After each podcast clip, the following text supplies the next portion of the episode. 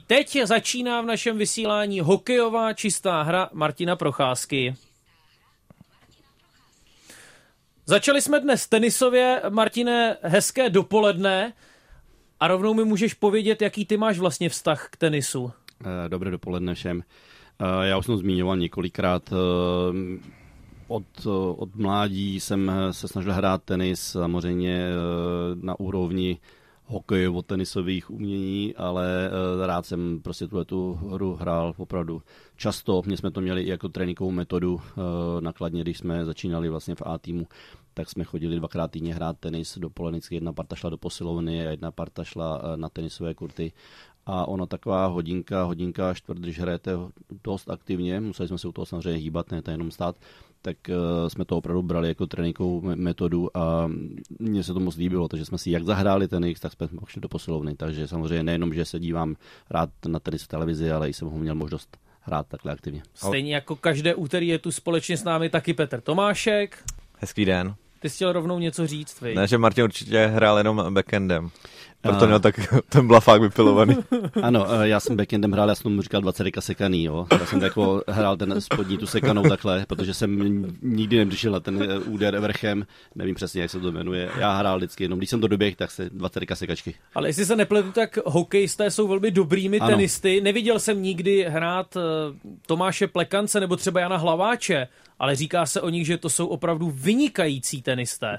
Je jich spousty, bratři Kaberlové, Pavel Patera, eh, David Pastrňák, další kluci, protože jsou to hráči, kteří uh, milují tenis a, a opravdu, pokud vím, tak se to dá zařadit i jako tréninková jednotka, protože máte tam spoustu uh, pohybů, musíte dopředu, dozadu startovat, reagovat na, na ne, ne na puky, ale na míčky a je to opravdu skvělý. Já si myslím, že opravdu takové dvě hodiny poctivého tenisu vám dá jako tréninková jednotka na ledě. A porazil jsi někdy Pavla Pateru?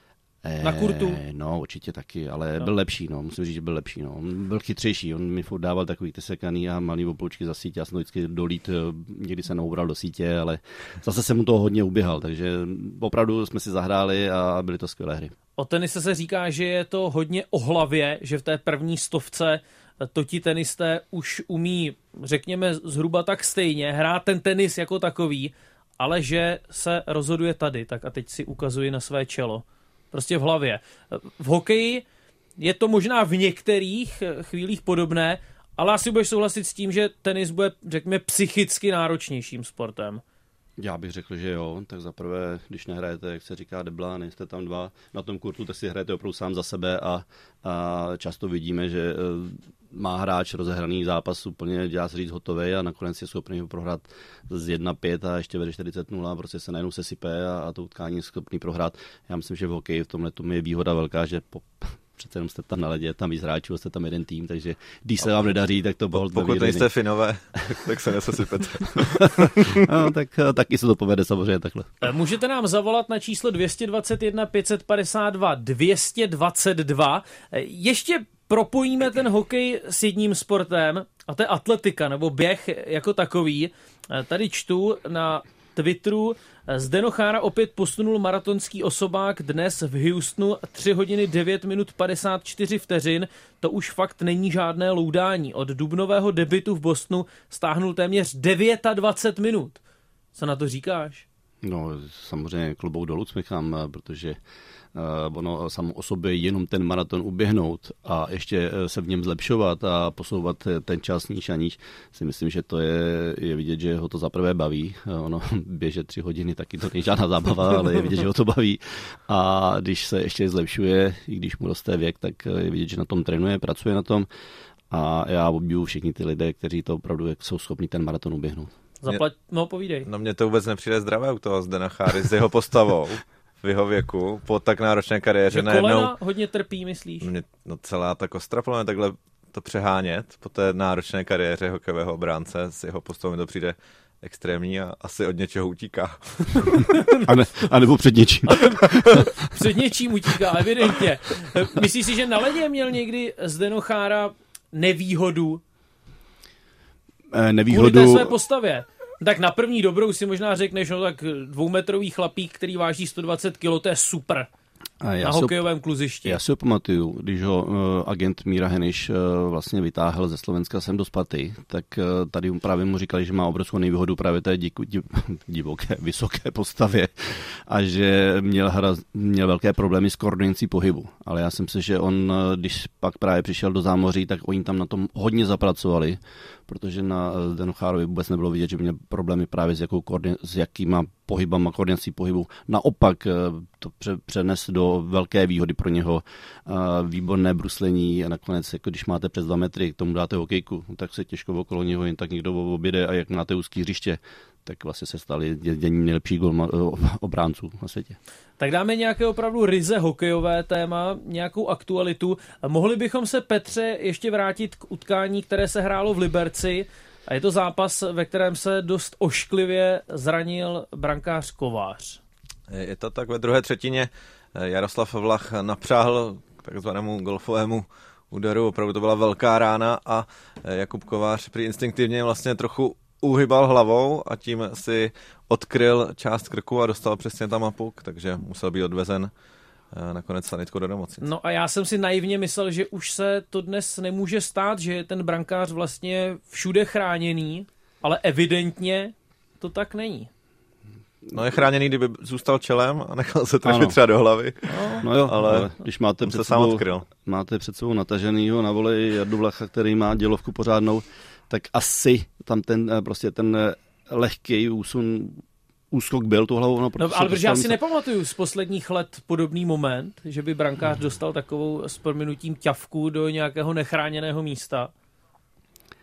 Být nepříjemný, každopádně to asi určitě nic nepřihrával, muselo to bolet. No, je tam taky ta souhra, prostě můžete se přesouvat, prostě ne, nevykrajete přesně, jak říkal Petr, nevykrajete, nevy, nevykrajete přesně ten úhel té střely.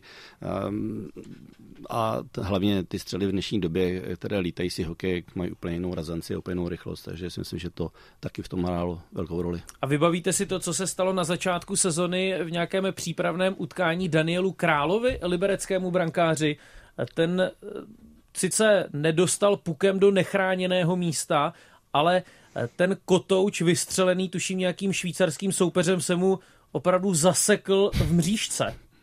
A měl vlastně nakonec eh, nějaké zdravotní problémy, odneslo to tuším jeho oko. No, tak... Ano, vybavuju si to, ale tam nevím, jestli měl už nějakou jako moc obouchanou tu mřížku, nebo jestli prostě ještě existuje nějaký tvar, kdy tam může no, projít ty otvory asi byly až moc velké, já nevím, no. No musel tam ten kotouč zalítnout přesně tak, že prošel země na jedné té hraně, prostě prošel dál. Na a milimetr přesně. Na milimetr přesně, jak se říká. No. A musí to být nepříjemný pro, pro brankáře, protože že od těch střel máte během tréninku zápasu spousty a když se vám stane jeden takový moment, tak já si myslím, že v tom Golmanovi to trošičku musí zanechat nějaký takový ten pocit, že a asi budu muset hmm. tu mříčku trošku, trošku zmenšit ty voka. Já se přiznám, že jsem ten zápas mezi Libercem a Spartou neviděl, ani jsem tehdy neposlouchal naše rozhlasové vysílání, ale otevřel jsem svůj telefon, nebo otevřel jsem, tuším, Twitter a tam jsem si najednou přečetl, eh, Kovář je mimo ohrožení života, tak jsem si říkal, a něco se děje. Takže skutečně v jednu Jsi chvíli... opravdu bystrý. No, ne, ne, nech mě rozvést tu myšlenku. Takže v jednu chvíli to vypadalo, že to může být opravdu hodně, hodně vážné zranění. Nakonec se tedy, nebo byly vyvráceny nějaké nejhorší scénáře, ale Spartané samozřejmě poté ten zápas museli dohrát, asi nevěděli úplně dokonale, v jakém stavu Kovář je. Jak se ti hraje takový extraligový zápas, když prostě někde vzadu cítíš strach o spoluhráče? Uh, protože, protože ty bym, asi jako hráč bym, nevíš, jak na, jasně, tom, jak na tom kovář jasně. je. Um, spousty takových zápasů jsem zažil, kdy, kdy prostě hráč musel být odvezen. Uh, ono to spíš na vás zanechá takový ten pocit uh, momentálně na tom ledě, že jste součástí toho, té přepravy, když tam přijede sanitka třeba v jeden na let a prostě musí tam rychle naložit, rychle odvést, tak potom to ve, ve hráčích jako zanechává takový ten pocit, protože se z toho byl přímo součástí ale ono, pak když se, se rozehrajete, jdete do toho utkání dál, no tak to samozřejmě musíte se soustředit na tu hru, takže to trošku opustí se, ale pak přijdete do té kabiny, samozřejmě scháníte okamžitě informace, hmm. jak od maséru, takže tam to na vás spíš víc dopadá, dolehne, než na tom ledě. A donese se někdy třeba nějaká informace o zdravotním stavu toho hráče na střídečku během zápasu? Jestli přijde nějaký kustot a řekne, jo, teď jsem měl na telefonu doktora a ten říkal, že bude v pořádku. Uh já si nejsem úplně jistý, že si to takhle úplně ten kustot by chce ty hráče tím svým způsobem takhle nějak zatěžovat jako při té hře, že počká právě máš do té kabiny, že uh, samozřejmě pokud to je hodně vážný stav, tak i každá dobrá informace je dobrá, každý, pomůže tomu týmu a těm klukům to pomůže v té psychické pohodě, že řeknou jo dobrý, tak je v pohodě, nic se nestalo, jedeme dál. Hmm. Ale kdyby to bylo v opačném případě, si myslím, že to ne, nepřijde, a nebo to přijde okamžitě tak, že to utkání bude přerušený a, a ne, nedohraje se. Myslíte si, že si bude kovář ten moment pamatovat natolik dobře, že už takový pohyb nikdy neudělá? Jestli to zanechá nějaké následky někde v mysli? To, to je právě ta specifická pozice těch brankářů. No. Normální člověk by už třeba do brány nešel, ale jeho, jeho to živí, on se tam musí vrátit a uh, vidíme to u fotbalových brankářů, třeba brankář Slávě Kolář už se prostě nikdy nedostal do té původní formy před tím zraněním hlavy v zápase s Rangers, takže uh, není to jednoduché a bude to zajímavé sledovat. Znovu připomínám, číslo jsem k nám do studia 221 552 222 a budeme moc rádi, když nám zavoláte, máte možnost zeptat se Martina Procházky prakticky na cokoliv. Otevřel jsem si tabulku České extraligy na prvním místě Sparta, dvoubodový náskok před druhými Pardubicemi. Pražené mají eh, odehráno 630 zápasů, eh, to znamená, že ještě něco budou muset zvládnout základní části, ve které je potřeba odehrát 52 duelů. Vrátíme se za chvíli eh, k tomu počtu zápasů, ale teď nám do toho takzvaně hodil vidle jeden z posluchačů, ale my jsme za to rádi. Někdo nám zavolal, ptám se, kdo nám zavolal. Dobrý den. Dobrý den, tady posluchač Marek. Já bych se chtěl jenom zeptat, jestli Martin Procházka taky přivoval ty, ty holky na mistrovství světa těch osmnáctek, jak skončili na druhém místě, co, co na to říká. Hmm, holky skončili jako, na druhém místě. To budou generaci hokej, hokejistek. Tak děkujeme za váš telefonát, co Martin Procházka a ženský mládežnický hokej.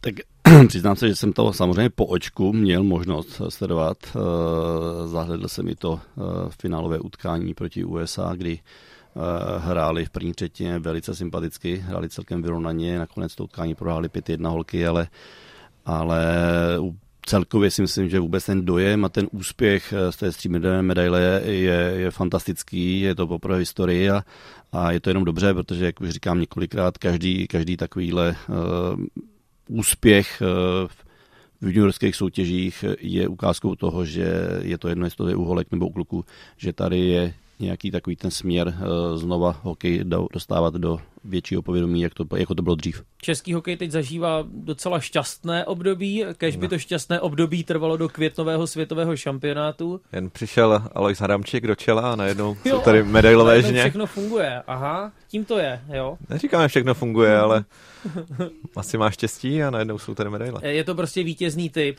Tak zpátky k té základní části z 52 zápasy v České extralize. Je to podle tebe, Martine, řekněme, ideální počet utkání, 52 zápasů?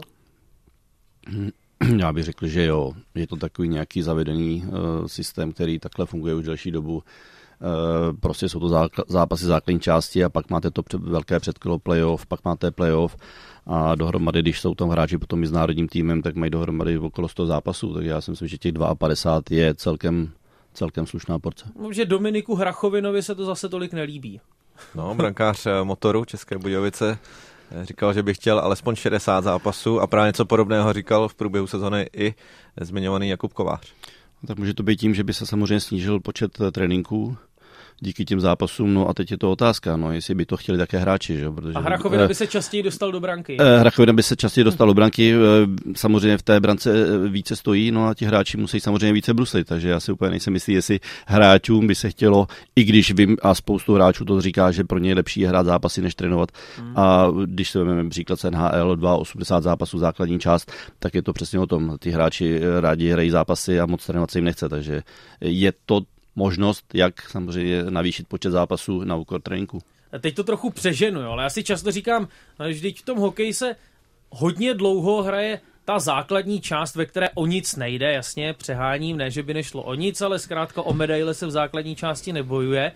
A až po té dlouhatánské době přijdou ty vyřazovací boje, jestli třeba nějak nenatáhnout to playoff a trochu neskrátit základní část, si vymýšlím, co? No, těžko to, těžko to, nějak, To nejde, no. nějakým, nějakým způsobem změnit. No. Prostě já si myslím, že ta základní část se musí odehrát a je to jedno, jestli to bude 52 nebo 60 zápasů a pak přijde to playoff. No, asi jak Petr říká, to asi si myslím, že žádný takový systém se nedá moc změnit.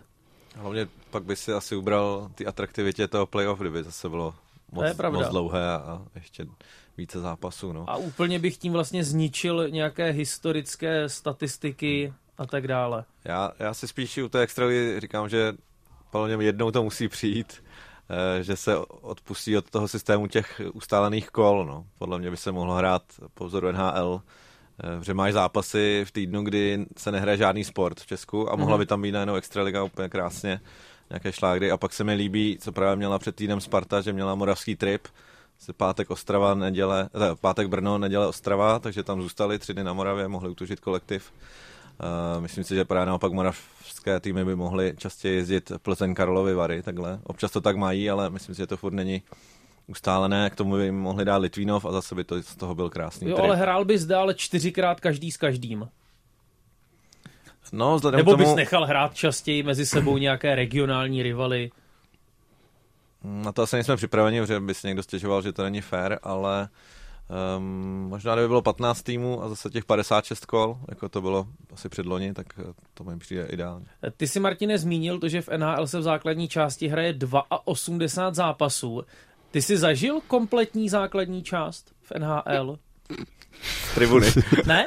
Ne, já, ty, já Za, fakt... eh, zažil, ale jenom polovičku jsem měl možnost nastupovat, po, druhou polovičku ne. Já jsem Takže byl jsi odehrál zhruba nějakých 40 zápasů. nějakých 36 zápasů, Jo. přesně tak. No. Pak už se těch dalších 36 nehrál. No. To bylo, jak jsem se vrátil z toho na Ghana. No, No to... tak, tak tu první půlku sezony si zažil ten neuvěřitelný kvapík, ne? Jo, jo, je to fajn, mně se to líbilo taky. Jako, Jo, to jak... líbilo. No takhle, já jsem nejdřív moc nehrál a pak díky tomu, že jsem šel na tu nominaci, tak jsem dostal prostor. Hrál jsem asi, řeknu, skoro tři týdny v kuse eh, ve druhé, ve třetí pětce, takže bylo to fajn, v podstatě jedete jeden zápas za druhým, eh, občas tam je nějaký trénink, eh, samozřejmě se vrátíte z tripu, tak je odpočinek, trénink a jdete zase hrát, takže mě to bylo, mě to líbilo, protože jak říkám, za mě, za mě taky, když hráč hraje víc zápasů, tak je samozřejmě víc, jak se říká v tom zápasovém tempu. A každý hráč se podle mě více zdokonaluje v zápase než v tréninku. No ale často se mluví v NHL o různých psychických problémech a možná jsou to problémy, které třeba pramení právě v tom extrémně náročném cestování, protože hráči jsou eh, neustále v letadle, překonávají několik časových pásem a tak dále. To, to ty si nezažil. Tedy ne to cestování, ale nějaké problémy. Nevím, jestli třeba někdy byl moment, kdy jsi trochu postěžoval na ten nabitý program. Tak ale počkej, teď eh, ještě dostane přednost jeden z posluchačů, který se zeptá. Dobrý den. Eh, Dobrý den, eh, Honza u telefonu. Eh, Chtěl bych akorát zmínit to, co před chvílí zaznělo ohledně základní části Extraligy.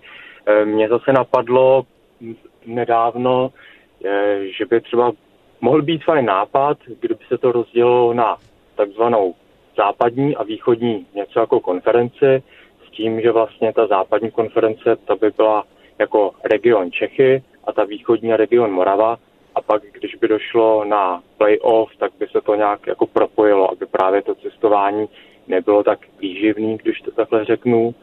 A při té příležitosti, kdy jsem se k vám dovolal, tak bych se chtěl zeptat pana Procházky z těch všech jeho aktivit, co dělá, tak co ho vlastně v současnosti nejvíc naplňuje, co ho nejvíc baví.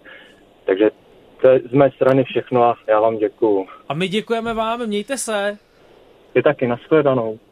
Tak co tě nejvíc baví, Martine? Čistá hra. Čistá hra, chodí se k vám, se samozřejmě, Aha, to si myslím, dobře. že to je, eh, že to je, že to je skvěle zvolená eh, Aktivita. volba, aktivita tohoto Jo. programu. To nás těší dobře. A ve volném čase, když si třeba chceš jít zasportovat, ty rád sekáš tu zahradu. viď? Já moc se přiznám, že nesportuju, jakože už jsem toho sportu měl dost a jako spíš se snažím chodit, jako už taky v tom věku, už spíš se psem ven se projít a, a ne, ne úplně se někde dřít, jako že bych si dokazoval přesně jako Zdenochára nějaké časy na maratonu, to asi jako už ze mě nevypadne tady to.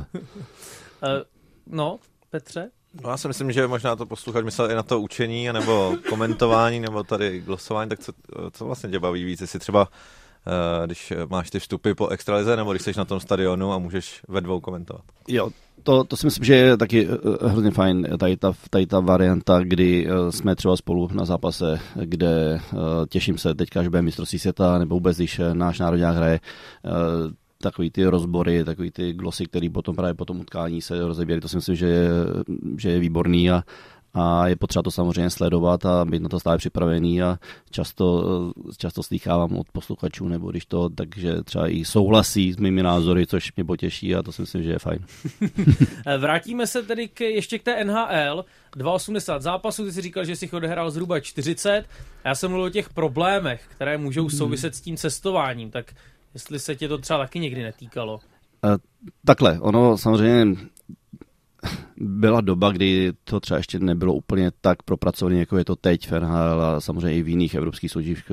Když jsem, když jsem byl v KHL, teda v Rusku, když jsme byli a lítali jsme vrtulákem a často jsme prostě byli rádi, že jsme vůbec přistáli, tak není tam to nic příjemného, proto právě to souvisí s těma psychickými problémy ale v dnešní době si myslím, že je to zaplapám už jenom tak podchycené, že ty chartery, tedy ty lety, které jsou, tak zaberou co nejméně času těm klubům, že okamžitě po zápase jsou připravené letadla, eh, hráči přijedou až k letadlu, na, eh, nestarají se o výstroj.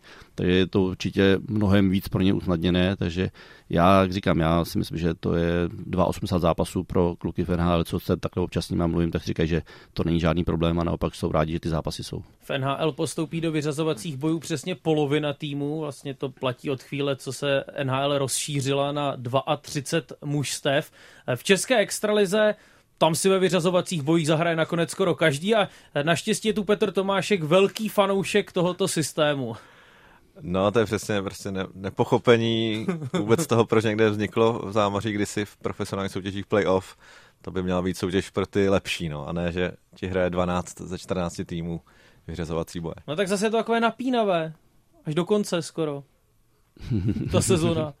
No je to napínavé pro ty poslední tři týmy, které bojují o tu 12. příčku, no, ale jestli seš, jestli seš desátý nebo sedmý, tam není žádný rozdíl.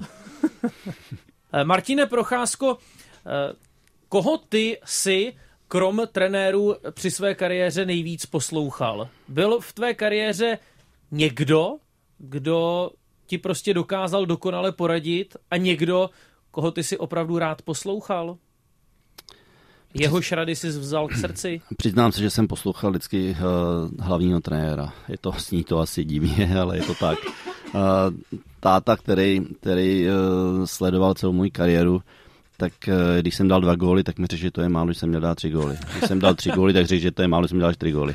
Takže byl takový jako většině spokojený a tím mě, tím, mě, tím, mě, tím mě samozřejmě chtěl motivovat, abych, abych se snažil dávat pořád branky, abych byl vidět na ledě, abych dělalo mu to určitě radost a a tím mě učil to, ale nedával mi rady, jak to mám hrát. Takže jako já jsem opravdu rady bral vždycky od trenéru nebo od zkušenějších hráčů. A vidíš, já vlastně ani nevím, ty jsi z hokejové rodiny?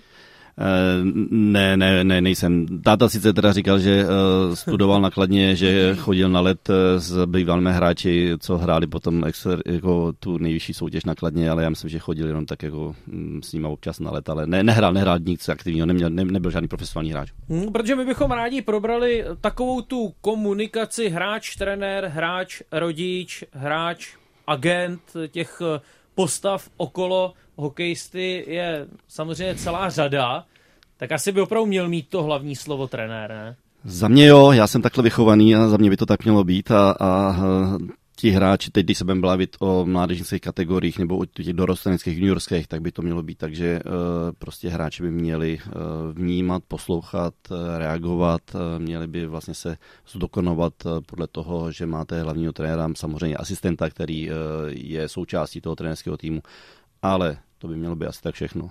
A ne, že máte potom, jak se říká, dalších pět, šest trenérů na tribuně, protože rodiče jsou všichni ještě chytřejší než ty trenéři a, a, a říkají jim, jak to mají hrát a jak to mají dělat a co mají dělat a proč to dělají takhle.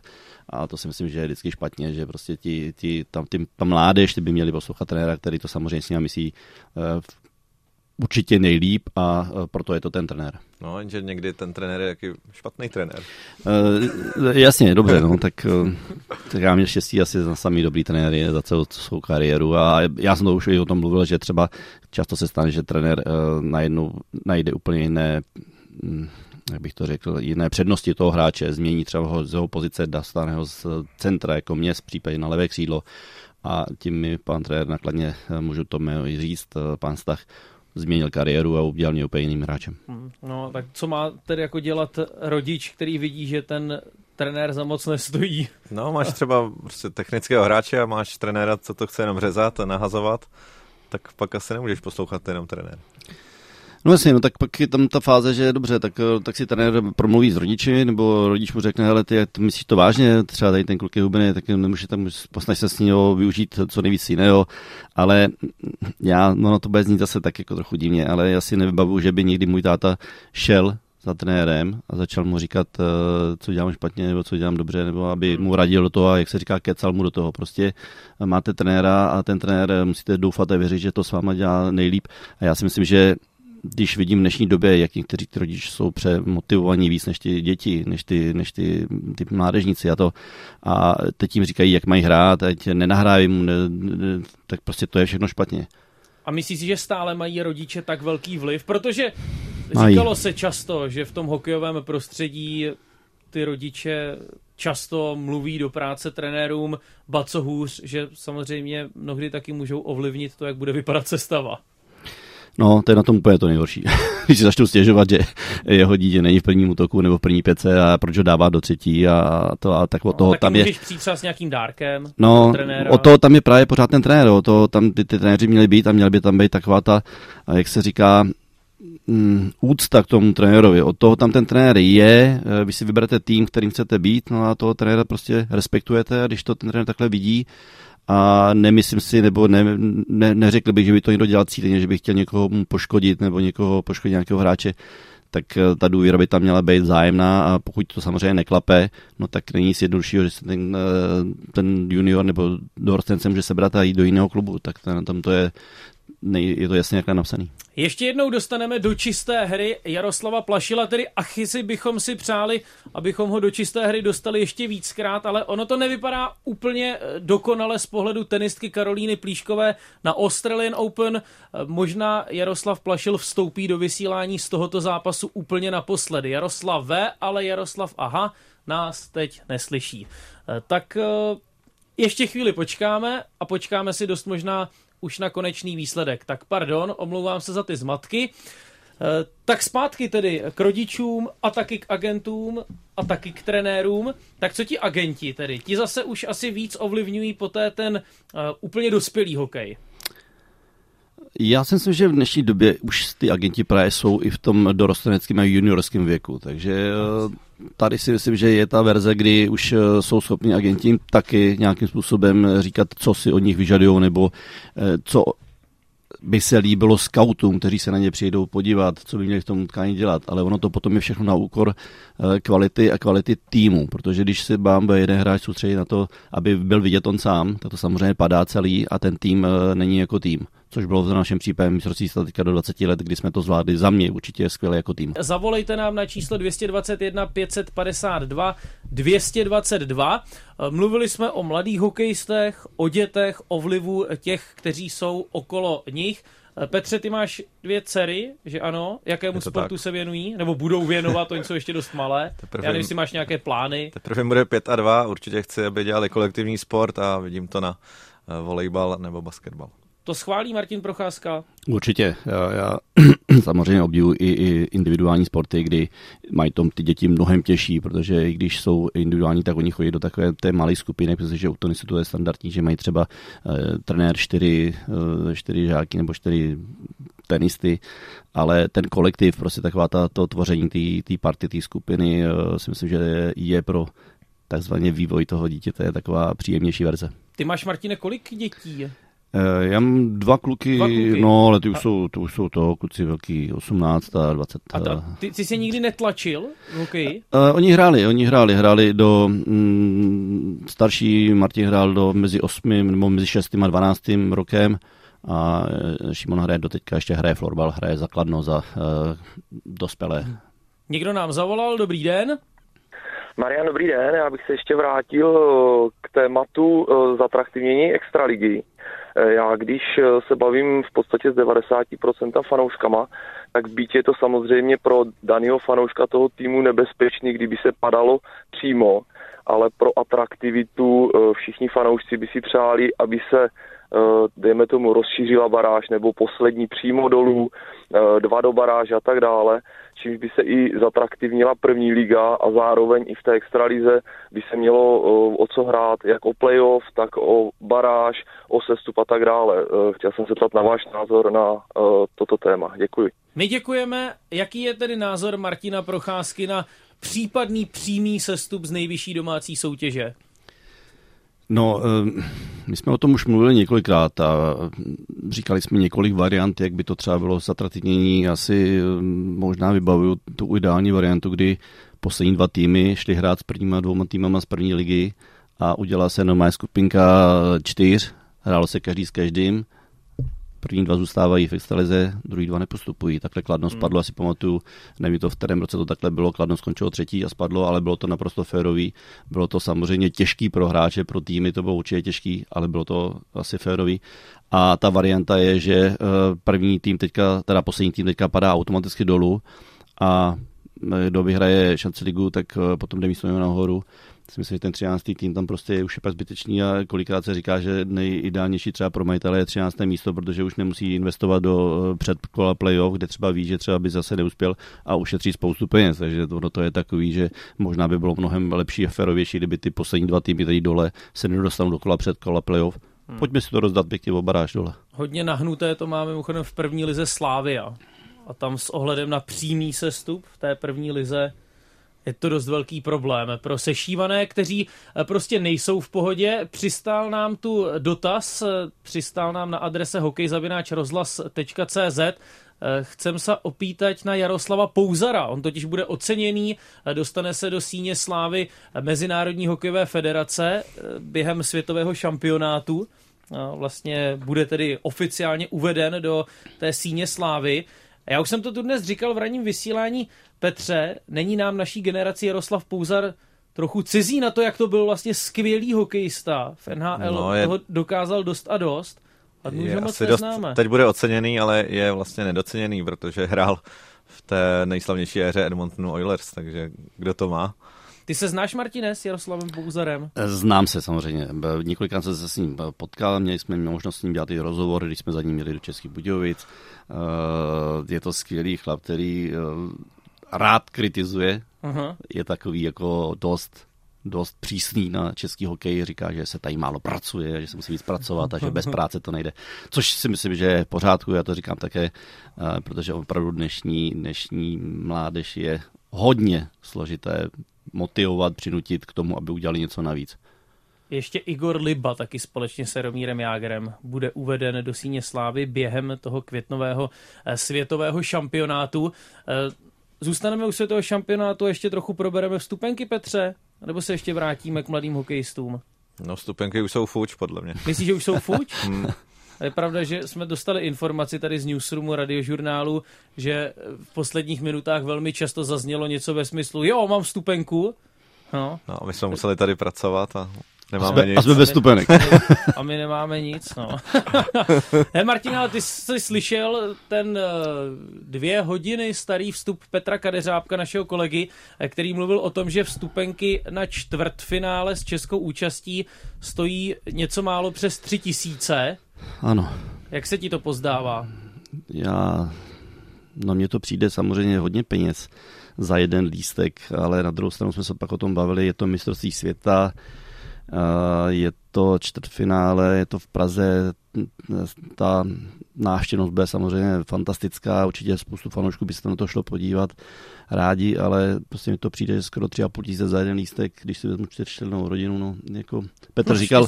rodina, Petr, Petr, no právě, Petr říkal, že to vlastně jakoby jsou lístky, které jsou po devíti letech skoro standardně stejná cena, takže tam není, nebylo žádné velká, žádná velká přirážka Aha. po těch devíti letech, ale že že no, že třeba ve Finsku to stálo, já nevím, okolo 200 euro za jeden lístek, no, tak uh, asi je to dobrá cena, ale za mě, za mě je to pořád i hodně peněz, no. Záleží, jak jsi bohatý. Já třeba jsem tak bohatý, že už v té minulé fázi jsem si koupil pro sebe a pro starší dceru lístky na zápas Rakousko-Dánsko za 290 korun. tak bohatý seš. no, dobře, tak každopádně čeští fanoušci měli, anebo možná ještě mají šanci, nevíme, kolik je toho pryč, ale vlastně ještě úplně na závěr, když jsme se bavili o těch vztazích hráč-trenér, tak ty si, Martine, vlastně docela dobře podotýkal, že dnes je na té střídačce hokejové dost lidí. Já Kolik, se, já kolik se, jich tam vlastně je? já nevím, já to nikdy ne, začnu spočítat. Uh, jako asi je nějaký pravidlo, kolik jich může být na střídejce. To znamená, že jich tam je já nevím, třeba 7, 6, 8 i s, dokt- i s lékařem. No, Ale ale eh, to jsou ještě nějaké doprovázející osoby, že ano, jich tam ano, ano. víc. Uh, no já nevím, my jsme za naší doby jsme na tohle nebyli zvyklí. My jsme tam jsme měli jedno od hlavního téra, dva asistenty a, a, a to bylo všechno. Jo. A prostě jsme měli čas jako i, na sebe, i na tu hru. Povnímali jsme jednoho, maximálně druhého asistenta. Ten třetí tam byl spíš takový jako trošku motivační, motivátor, no a, a, a to bylo všechno. No. A teď já vidím kolikrát, jak tam teď ty kluci kolikrát nemají čas jako trošku vypnout sebe, aby se zorientovali na sebe a furt tam někdo něco říká, furt tam je nakloněný, furt jim tam ně, tak za mě toho je moc. No. A tobě víc vyhovoval trenér, který tě spíš nechal hrát a moc do tebe nehučel při Ano. zápase? Ano, samozřejmě, když jsem tam, když jsem udělal na zápase nějakou nesmyslnou chybu, tak je jasný, že to hráč eh, okamžitě, jak se říká, schytá, anebo třeba eh, nebojuje tak, jak má příkladně bojovat, nebo to. Ale já jsem byl radši ten, když jsem měl celou trenéra, který jakoby byl takový klidnější, když mě nechal hrát, mm. když jsem se mohl soustředit na ten svůj výkon. Samozřejmě, když jsem se stekal, tak třeba mě přišel uklidnit, ale neměl jsem rád ty trenéry, který jako po, pobíhají po stříjajce, křičejí na ty hráče a něco všechno. No, to mi nepomáhalo určitě tady ten, tady ten eh, způsob trenéra. A stává se někdy, že má vedle sebe hlavní trenér natolik ambiciozního asistenta, že ten dotyčný eh, do toho prostě až příliš mluví tomu hlavnímu kouči. Nevím, jestli ty máš třeba nějakou takovou zkušenost. Eh, Neřekl bych, já bych řekl, že, že, že ten hlavní trenér tam je o toho, že má zaprvé poslední slovo a měl by to tak podle něho být. Ten asistent tam je od toho, samozřejmě v dnešní době už to je trošku rozdělení, někdo má útočníky, někdo má obránce, takže ten má na starost určitou práci na ledě, eh, aby těm obráncům třeba to víc vysvětloval, tím se tím hlavní, ten hlavní trenér se tím tolik nezabývá, ale měl by být na střelce ten, který to tak řekne a tak to bude. A jestli se to líbí asistentovi nebo ne, tak má smůlu. Takže to, za mě to takhle bylo a já jsem na to byl zvyklý a myslím si, že to taky bylo správně. A to je fakt dneska naprostý standard, že má jeden z trenérů pod sebou útočníky, druhý obránce. Jo, jo, je to úplně je to standardní, je to ve všech kategoriích. Tohle to už teďka máme i v dorostu, i v juniorech. Aha. Opravdu eh, jeden trenér se věnuje víc eh, obráncům, jeden se A je to vždy tak, že ten, který se věnuje obráncům, je bývalým obráncem? Eh, Nemusí to být úplně pravidlo, eh, jasně, že to tak není, ale eh, hodně to tomu nabízí, že jo. Tak Jarda Špaček, když byl u, u nároďáků, nebo Robert Rechl, když teďka byl u Lecí, tak má na starosti útočníky a, a věnuje se té útočnické práci a obránci většinou mají, mají na starost obránce, protože i taky můžou toho samozřejmě mnohem víc dát. No, a tak, na takové kladenské střídačce, když ti něco řekne Jakub Voráček, tak to má váhu. No, určitě, no. A ještě pak, když tam stojí Jardák, že tak to má úplně tu nejvyšší váhu. Aby se nedostali do křížku třeba No. no. tihle dva někdy. No to právě jeden z příkladů, zrovna kladenská střídačka je dost plná uh, těmito uh, bývalými A hráči. nevím, jestli teď nedávno nebyl nějaký konflikt ve vzduchu. No, ale o tom možná později. Byl rychle zažehnán. Byl rychle zažehnán. Ano, Martin Procházka a čistá hra na radiožurnálu Sport, tak znovu za týden budeme se těšit a děkuji ti za dnešní milé povídání. Já také děkuji, naslyšenou. Děkuji také Petru Tomáškovi. Naslyšenou.